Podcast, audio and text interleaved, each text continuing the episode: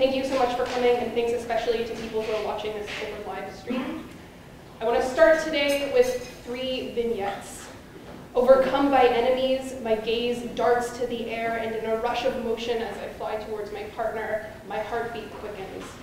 My giant companion takes a leap, lands on a platform, and it falls apart under its feet. My hands shake as I become suddenly aware of how vulnerable I am. I am startled suddenly from the quiet rhythms of piano music and a horse's hooves along the path by the flapping of bird wings just ahead.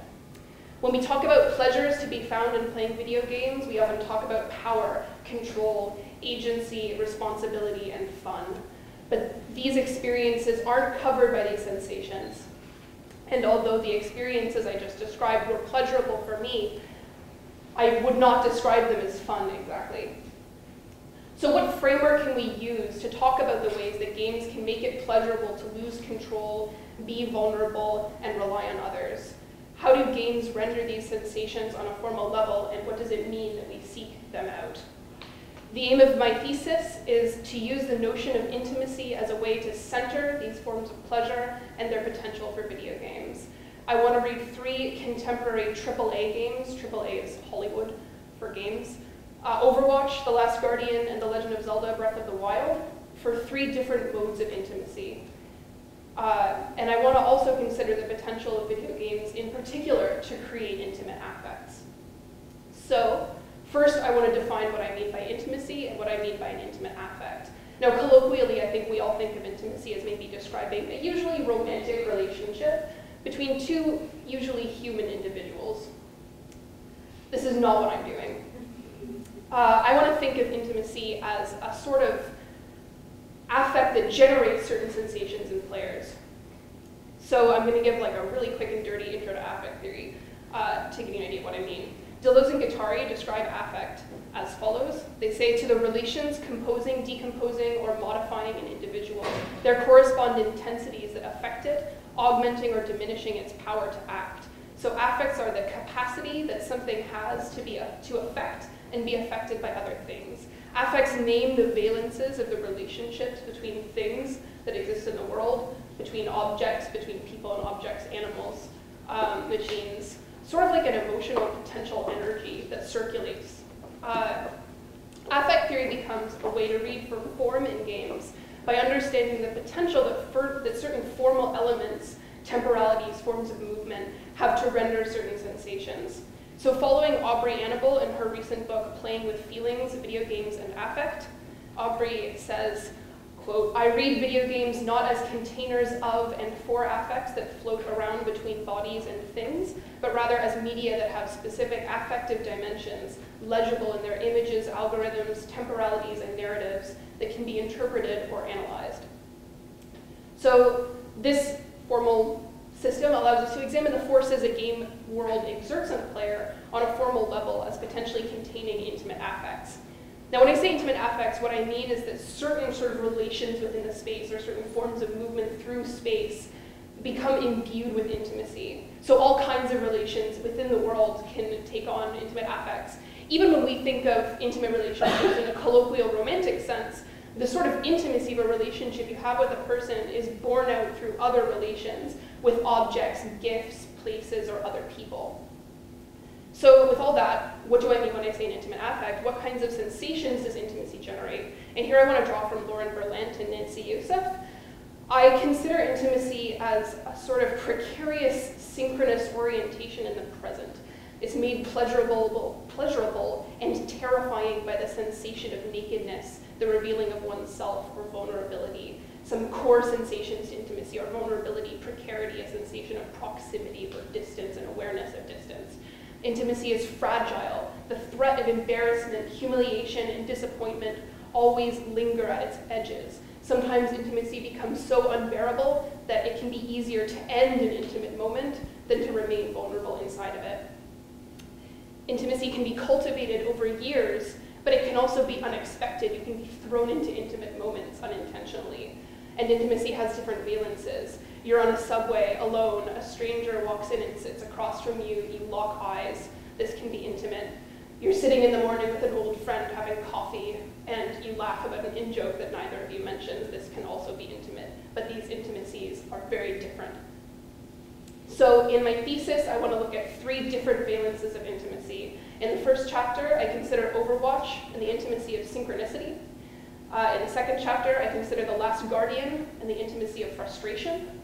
And in my third chapter, I am going to look at The Legend of Zelda Breath of the Wild and the intimacy of overwhelmingness. And today in this presentation, we're going to talk about all three, along with, I forgot to introduce my special guests, the Moblin from Zelda Breath of the Wild and a bird from Overwatch. Uh, it was requested by certain anonymous lab mates that I do this presentation in cosplay. Uh, this was the compromise. So, Overwatch. Uh, Overwatch is a team-based multiplayer online first-person shooter released by the game company Blizzard Activision in 2016. When it was released, one of the most immediately popular and powerful combinations was that of rocket-launching soldier Pharah and angelic healer Mercy, who these two characters, uh, both women, were immediately shipped by fans as a romantic couple. Shipping is when you support uh, romantic pairing of two characters with fan art or on forums um, in sort of fan communities. For these fans, it seems like in-game synergy equates to romantic chemistry. And this is where I sort of started this chapter, and in fact this thesis more broadly. What does it mean that fans look at it this way? Uh, how does the in-game synergy between Pharah and Mercy translate to a kind of? In this chapter, I understand the flows of gameplay involved in playing as part of a Pharah-Mercy combination as creating intimate modes of affective engagement. So I read the ways that you engage a partnership on either side of it and understand how it works together, when it works well and when it doesn't. Mercy is a support character. She's a doctor. This means that she heals and buffs teammates, uh, so strengthens their abilities. Um, her offensive abilities are extremely limited, even compared to other supports. She's not very able to um, attack other characters and, and harm them easily. So she focuses on helping her team. She has the unique ability, as depicted here, to fly to teammates, to escape danger, or to go where she's needed. Mercy gameplay is defined by a precarious relationship to space. She's dependent on being able to see her teammates in order to fly to them. So one very common experience for Mercy players is when your team goes away and you can't see any of them, you can't move very quickly and you become vulnerable to enemy fire and you die with good team support, Mercy uh, is fast and mobile and can move all across the map. And without team support, she becomes sluggish and fragile. So in short, playing as Mercy encourages a mode of affective engagement characterized by attention and care, attunement to others' needs and to threats, and a sort of vulnerability implied by the process of trusting others to be there when needed. On the other side, we have Pharah, who is an offensive glass cannon, uh, what's called a DPS character. So she focuses on hurting the other team. She has a unique affinity for air support. She is the only character who can fly and float in the air on her own.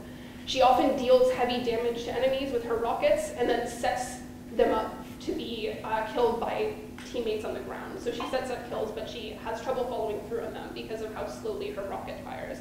In short, Playing as Pharah involves making quick and dangerous plays, but also having a certain amount of caution to pull back from engagements before she's killed. There's a sense of vulnerability to the team and reliance on the team that stands in contrast with other offensive characters like Soldier 76 or Reaper, who can make kills more independently than Pharah can. So I traced out a few sort of forms of affective risk that you might engage in when playing as either Pharah or Mercy. And when they play together, these risks are mitigated. In the air, Pharah makes a good escape for Mercy. She's almost always visible, so it's easy for Mercy to fly to her if she gets overrun by, by um, opponents. And uh, Pharah also provides a vantage point that gives Mercy a visibility over the rest of the team, so she can fly back to the rest of the team. This creates a sort of anchoring point where Mercy might go elsewhere, but she always comes back to Pharah. Uh, Mercy, on her part, provides healing and buffing for Pharah so that Pharah can sustain engagements and follow through on kills. Pharah becomes more secure, powerful, and reliable, and Mercy becomes more mobile and has a safe place to go. This creates a sort of flow of gameplay where effective Mercy Pharah players push together, retreat together, and regroup together. It becomes a sort of synchronous flow of gameplay that encourages both players to rely heavily on each other and anticipate and nullify threats to one another. But the combination is always precarious. Pharah and Mercy are always in danger of falling out of step. Without Pharah visible and available to her, Mercy becomes confined to the ground and easily isolated from her teammates. And without Mercy healing her, Pharah becomes vulnerable to enemy kills and unable to sustain engagements as effectively. Even when they work well in a team together, they become isolated from the rest of their team when they move effectively, which can cause a lot of frustration on the part of the other four players who play on the team. And even when they're together, their movements in the air are shaky and bumpy and precarious and always in danger falling to the ground. The disorienting flight patterns and fragile dependencies of the Pharah Mercy combination often lead not to success-oriented pleasure, but to failure, asynchronous movement, and frustration. And this is what I think of as the intimacy of synchronicity, sort of a present temporality-oriented form of flowing synchronously with another body in space it's always in danger of falling out of step. It's easy to think of intimacy as a positive affect. You know, we think of romance, safety, and comfort when we use that term. But precarity and the negative aspects of vulnerability are crucial to intimacy as well. And this is what I explore in my second chapter. So in Overwatch, the negative sensations are always sort of lingering at the edges. But what happens when intimacy is defined by negative sensations, not by a sort of free-flowing, precarious synchrony, but by a frustration, sluggishness, and incapacity. The Last Guardian is a single-player adventure game released in 2016 that follows the relationship between an unnamed young boy, you can see up there, and a giant griffin-like creature called Trico. The player controls the boy and must negotiate with Trico, who has fears, needs, wants, and who doesn't always listen or follow directions as they navigate through the highly vertical ruins of some ancient, technologically advanced civilization. The game was praised, especially for the sort of complex relationship it created between the boy and Trico, almost entirely through gameplay as opposed to dialogue. But some criticized how Trico doesn't follow orders. One Polygon reviewer wrote, if the main character annoys because he moves exactly as you'd expect a little boy to, then Trico annoys because it acts exactly as you'd expect a cat to act. It makes for a realistic depiction of my favorite house pet, but it's terrible gameplay. Now I think there's a sort of broader tension here with the idea of losing control in games, with having to wait and be patient and accommodating. And I think that this is especially complicated because we're talking about a human-animal relationship here. So we need to unpack this. What is intimate? What's revealed about intimacy by a frustrating encounter with an animal defined by helplessness and waiting? So I read The Last Guardian for an intimacy defined by frustration, slowness, and the inability to move properly. The Last Guardian understands intimacy as always frustrating, never quite liberating or powerful, as a negotiation that's never quite resolved, but perhaps the negotiation itself is pleasurable. So the two bodies that move through space together are both defined by their inability to do things quite right. The boy has a tremendously hard time affecting the world around. He's always stumbling, falling over, tripping over himself. He has to pull switches and he has to put his whole body into it. It takes him a full second to do so. He's really quite bad at doing those things. Uh, even the slightest sort of jump, he'll like fall over onto his face. Uh, meanwhile, where if the boy is tremendously sort of sensitive to the world and can't affect it at all, Trico is defined by the way that it always affects the world no matter what it does. Trico sort of barrels through the space, knocking things over, frequently destroying entire segments of the ruins. So neither of them can quite fit through the space. Trico is too big. It always sort of knocks things over and ruins everything. Well, the boy struggles to get to high places, climb up stairs, and make it across sort of these long gaps. Now, this is a linear game, which means that you can't explore the world too much. There's always only one sort of direction you can go. But the way this linearity is experienced through the design of the space is such that you think it's linear because of the limited ways that Trico and the boy can move through it. So there's always only one way you can fit through the space. It's not that the space is sort of a single lane that you move through. It's that there's other entrances. You see other places where you could go if only you could fit, but you can't. The result of this is a sense of desperation and hyper-awareness of the bodies of the boy and Trico. So players are always made to ask, where can I go? Where can I fit? But the massive scale of the space, the sort of intense verticality of it, also means that closing the distance is given a particular affective weight. Um, so this, I, I, found this GIF um, of maybe one of my favorite moments in the game when the boy has to jump across this great chasm to get to Trico. And this happens several times, this sort of temporal structure, where time slows down as the boy jumps. You go into slow motion. The sort of whooshing sound that you would hear falling through the air becomes almost mechanical sounding. And then you just begin to get a sense of how far you will fall and where you will land on the ground, like hundreds of feet down, before Trico's head appears or its tail appears. You grab it, it grabs you, time returns to normal, and everything becomes quiet as you are lifted to a safe space.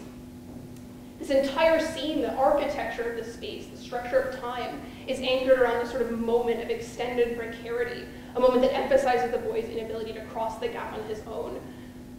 So you have these sort of bloated, intense, precarious moments, but then you have these long stretches of waiting.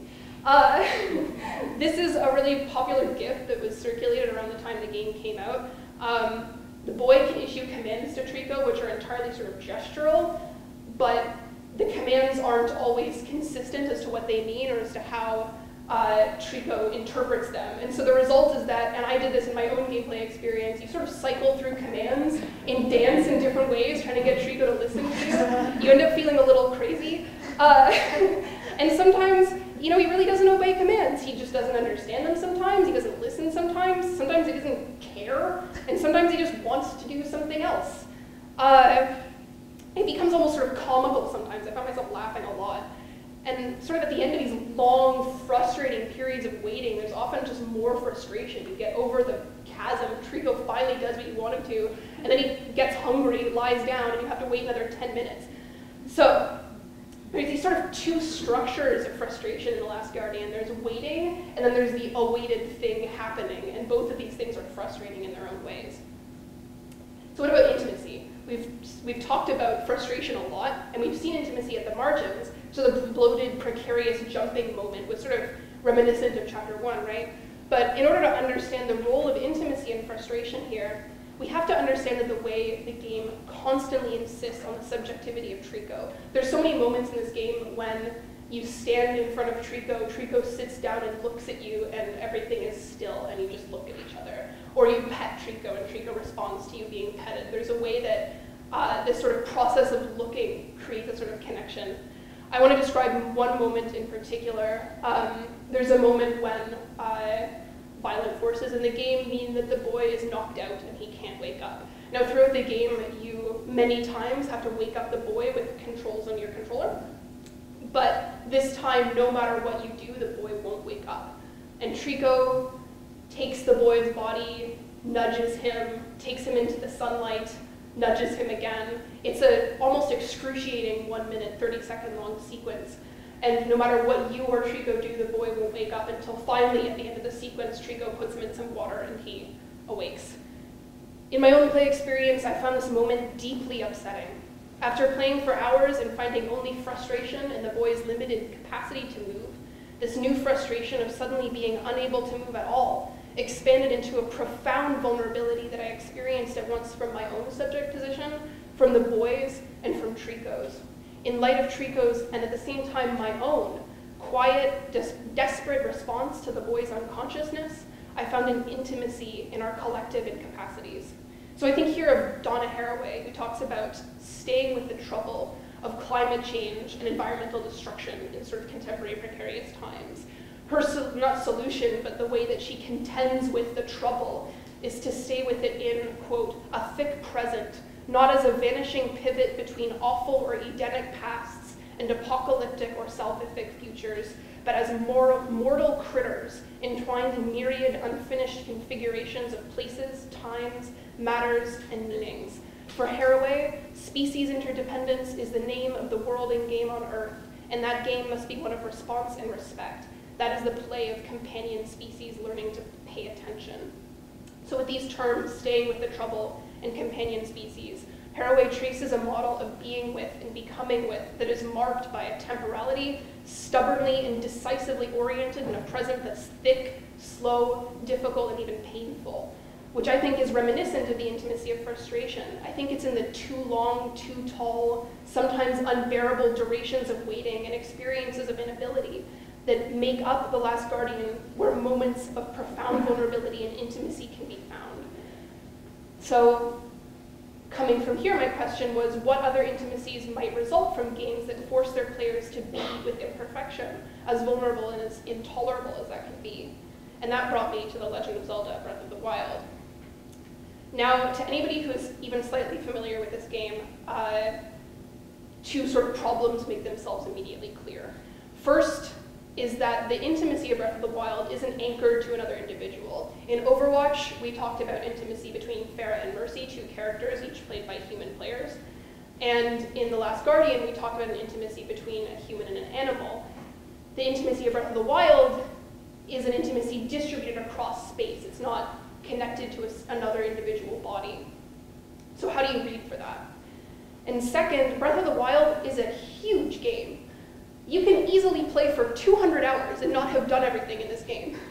Uh, I could write entire essays about animal photography, about cooking in this game, which are tiny minigames that you don't even really have to participate in to do very well in the game. So it's overwhelming even to think about writing about this game which meant that I had two sets of questions going forward. First, what happens to intimacy when it becomes distributed across space in this way? And second, what's intimate about being overwhelmed? What does it mean to be overwhelmed? And what does it mean that my critical engagement in the game is also overwhelming? I want to define overwhelmedness here. I think of overwhelmedness as a series of encounters that not individually but in aggregate and their multiplicity create a sense of accumulating tension, anxiety, and smallness. Overwhelmedness can dissipate for a time, for example, in a moment of calm, and it can be evaded or postponed, but it can't be fully resolved. But it has to be contended with until it subsides. When I think of over, overwhelmedness in terms of affect, I might describe it as an overabundance of affects. So an overabundance of ways to affect and being affected, and also a kind of encounter with how many things you can do, how many things can be done to you. And I think of sort of two forms of overwhelmedness in Breath of the Wild. First, I think of rising tension. Now, anybody who's played this game will think this is a pretty funny GIF. Claudia. Uh, um, in this GIF, uh, Link is trying to ride a pot lid down a hill. The pot lid breaks, he falls, rolls over, and then slowly dies. Uh, game over. Um, this is sort of not any one thing that's a problem, but it's the series of things in aggregate that sort of accumulate to become a problem. The rolling down the hill, the pot lid breaking, the weird decision to ride on a pot lid down a hill in the first place. Um, I experienced something rather similar in terms of combat when I played Breath of the Wild. I'll describe it briefly. Walking through a cave, I see a few lightning bats, as you do in this game. Um, bats imbued with the magical power of lightning. So I take out my bow and arrow, I kill a couple, but I run out of arrows. So I decide I'm going to switch to a spear, which is a long weapon that will let me kill the bats and get through the cave safely. But as I'm switching to the spear and aiming it, one sort of angles around and gets me in the side, shocking me. When you're shocked by lightning, you drop whatever you're holding. So I drop the spear, the spear rolls down the hill. Now I'm one less a spear. I grab a sword, but the sword is shorter, and I'm not used to the range of the sword, which means that another bat gets to me, shocks me, I drop the sword, the sword also rolls down the hill. I don't know how many weapons I have left now. I think it's a torch and a leaf. So uh, my health is low, my healing supplies are limited, I decide to book it out of there, which means that I sprint and run. But when you sprint in this game, you use up stamina. And so I'm running, I run out of stamina, and I run right into another nest of monsters. Uh, and you know what happened next, I, I died. Uh, this is pretty typical. It's not one thing in these sort of situations, Breath of the Wild, but it's the way that these situations get more and more progressively complicated. Um, it's the sort of problems in aggregate that become what you have to deal with. And this is also an issue that I think of with the number of things you can do with the world and how you sort of describe your engagement with the world. When I talked to my friends about this game in preparation for writing the chapter, it was really interesting to me that so many of them, when they were asked to describe what they liked about this game, described all the individual things you can do. They would say, oh, well, I like, you know, you can, you can cook and stuff, and like, there's all these different fruits, and look at the animals, but as they described more and more things, they became more and more overwhelmed, and it was difficult for them to explain exactly what in total made them like the game, other than through all of these sort of little individual stories and moments. And this sort of exerts a force during gameplay as well. You become surprised suddenly in a lightning storm as you realize that the metallic items equipped on your back conduct electricity, making you vulnerable to being struck by lightning. Lightning's been a real problem for me in this game. Uh, um, or suddenly you realize that enemies can interact with each other, uh, or a giant enemy can throw a smaller enemy at you. It's a sort of constantly surprising process of discovering that things can interact in ways that you didn't expect. I think of this as similar to the intimacy of frustration, in that you become increasingly aware of the capacities of your body, but unlike the sort of constant frustrations and extended waiting periods of The Last Guardian, this is a sort of slowly accumulating tension that is either dissipated or sort of boils over. The second structure of being overwhelmed, I think of as a kind of interrupted rhythm. I described this at the beginning of this um, presentation, but I'm going to describe it again. When Link rides for long enough on his horse, a sort of piano music starts to play in the background that's reminiscent of a galloping rhythm. The horse moves automatically along the path, which means you don't need to control it with your controller for it to know when to turn. Um, and Link and the player are sort of lulled into a daze where you feel the sort of rhythms of the horse galloping, the sounds, and you look at the land as it sort of passes by you. But all of a sudden, then the rhythm's disrupted. There are birds that are always sitting on the path that fly away suddenly in front of you, startling you. Monsters can cross the road, can attack you, can knock you off your horse, and sometimes the path gives way very suddenly without warning to a cliff. As soon as the rhythms of horse, rider, and path come into harmony, they're lost, and Link has to find his way back to the path and to the lost rhythm. So Link's rhythms are sort of overwhelmed by these constant, smaller disruptions. I think of this as reminiscent of the intimacy of synchronicity in that these rhythms are these are rhythms that are sort of always under threat. But these rhythms, rather than being created through interactions with another individual, are created through interactions with space. It's disrupted not only by not just by falling out of step, but by sort of geographic features in a way. The world of Breath of the Wild evades attempts to fall into rhythm with it. But creating your own rhythms also becomes a way of contending with overwhelmedness.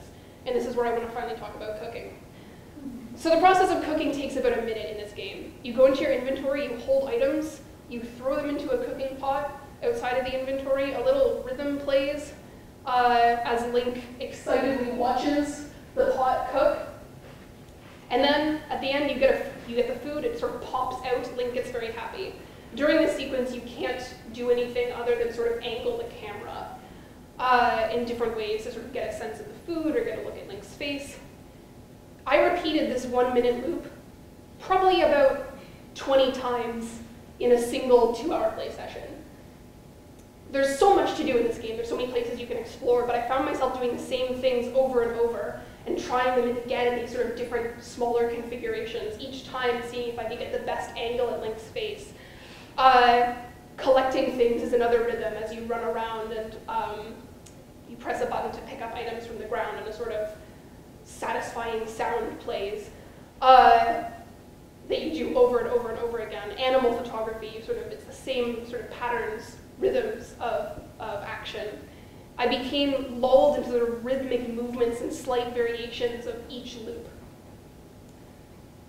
So, what's intimate here? Is it being overwhelmed, or is it the sort of rhythms that you create in order to contend with the sort of overwhelming quality of everything you can? And I think it's both.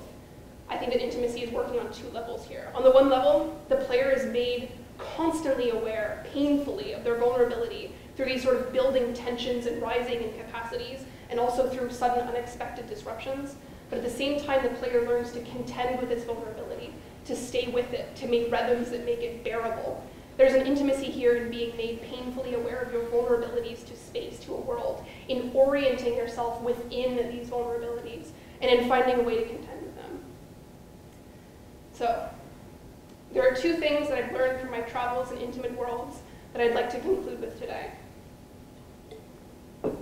First, I think that video games have a unique capacity to generate intimate affects. the relationships with space that I described, the frustrations and familiarities with bodily incapacities, synchronous actions with others. These are experiences that video games have the unique capacity to generate. Centering the sort of intimate affects of these games creates space for different players and different pleasures. And centering the formal ways these intimacies are created hopefully draws attention to the as yet unrealized potential of games to create intimate affects. Second, I believe that intimacy is a way to contend with precarity. So I've used precarity throughout this thesis as a term, and I've used it with attention to the political context of the word, not only the neoliberal conditions of precarious labor in which we find ourselves, but also more broadly a sort of contemporary affective precarity as Lauren Berlant and uh, Katie Stewart describe it. I think that one thing that's come up for, for me throughout this thesis has been how do you contend with the sort of total uncertainty and what does it mean to contend with so total uncertainty. And here I want to turn to Anna Tsing in her book, The Mushroom at the End of the World. She describes precarity as life without the promise of stability, as the condition of trouble without end, but also as a state of acknowledgement of our vulnerability to others. Singh tracks the commerce and ecology of matsutake mushrooms in order to conceive of a path towards collaborative survival in precarious times. For Tsing, looking at precarity through the, the case of the matsutake mushroom makes it evident that indeterminacy also makes life possible. Donna Haraway also alludes to this in Staying with the Trouble. For Haraway, staying with the trouble requires making odd kin. That is, we require each other in unexpected combinations and collaborations in hot compost piles. We become with each other or not at all. I think that playing with and working through intimate affects is a way that we can learn to contend with vulnerability, to stay with the trouble of precarity, to try and find a kind of indeterminacy that affords new possibilities in uncertain times. And that's what I'll leave you with. Thank you.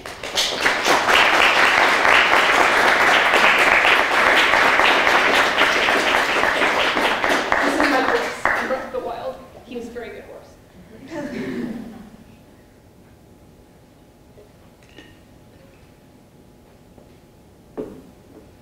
yeah. I'll wait. so uh, thanks for your presentation. But um, so going back to your uh, chapter on Overwatch, when you were talking about a what is it, a uh, intimate relationship that was read that way because of a mechanical kind of compatibility. So, uh, so what is your understanding of uh, other popular sort of ships of characters who either are like who don't have that same kind of mechanical compatibility, especially when they're like diametrically opposed. Yeah. Just pick your sure. Yeah, I mean, I think that, you know, the way of fans is that they will ship everything. So there are um, ships for almost every character in Overwatch, and there's 27 heroes. That's a lot of combinations. Uh, but Pharah and Mercy have always been one of the most popular ships, and I think that it is because of the sort of synchronicity and the way that they are able to be played together, the sort of mechanical resonances. Um, but there's other combinations too. I think that one that's really interesting to me is Genji and Zenyatta. Unlike Mercy, Zenyatta is he's a support, but he also is stationary, and he sort of gives orbs to his teammates and then they can go away and go out of his visibility and use them. So there's a kind of anchoring where Genji, who's a sort of very mobile hero who moves across the map hitting people with swords, he's a ninja, um, where he sort of comes back to Zenyatta, gets an orb, and then goes out. And so there's a sort of like anchoring that happens. Um, there's also a really popular ship between Tracer and Widowmaker. Widowmaker is a sniper and Tracer is a sort of flanking hero. And there's a really interesting way that they're they sort of are always sort of rat each other out when they're on opposite teams. Widow's always trying to sneak a headshot onto Tracer, which will kill her, whereas Tracer is trying to sort of sneak up on Widowmaker and, and get the drop on her. And there's a way that sort of cat and mouse game becomes a kind of intimacy as well. Um, I, I, think it'd be really interesting to write about all the different ships in Overwatch, actually, but I had so much to focus on with just and Mercy. Yeah. Um, I think the intimacy of overwhelmedness is a really interesting like provocation, and I found it um, interesting how you identify both like the rhythm of like interrupted rhythm and like having to make your own um, in order to cope with that. But um, I'm sort of curious because in both um, the Guardian and Overwatch, since you have a single relationship, it's something that, um, especially since there's like a definitive progression to the game, either like it's a linear story or I'm going to play multiple games of Overwatch, so I can continue this relationship.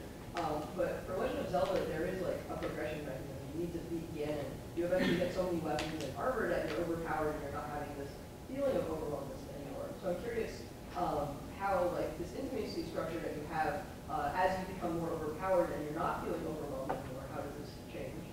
Yeah, that's really interesting. And I think that there's Sure, yeah. So the question was how does the sort of structure of overwhelmedness change when you accumulate more items and sort of weapons in the game and become more powerful? And that's a really good question. And I think that there's a different kind of overwhelmedness that comes from having so many items and so many things that you can do, right? There's so many different um, costumes that you can use in sort of different ways to do different things in the game. Um, there's so many weapons that you encounter in the game that you have to sort of throw out other weapons. You don't really have enough space in your inventory to contain all of the things that you could have.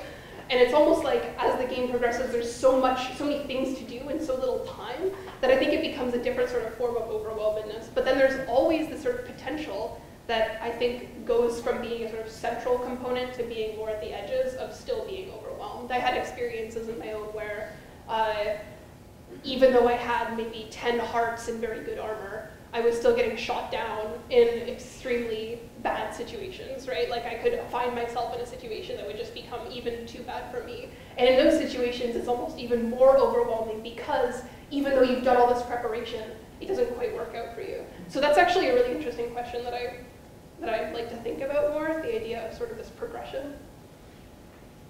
Lisa? Thanks for a really rich presentation. I, I like how you're thinking through um, each of these games. Um, I was wondering if your your conceptualization of intimate affects in relation to these three games, what is, how is it ultimately contingent on the perception of motion and scale? That is, you as the um, player, re, you know, reader, interpreter, uh, theorist, um, your, your conceptualization seems contingent on those things. It's anchored in a moving character, even if the character experiences inertia or obstacles or is thwarted in some way. Um, it seems that mm, uh, motion, the dynamics of motion, scale, and perception are triangulated in a way that undergird your theorization. Yeah. And I'm just wondering if you if you've thought about foregrounding that at all in relation to your conclusions about uncertainty, about embracing uncertainty, staying in trouble, um, that we need to kind of recognize our inability to control motion and scale. Ultimately, these things do come fast. Yeah. So it's kind of one of those macro level, Yeah. you know, self-reflexive questions.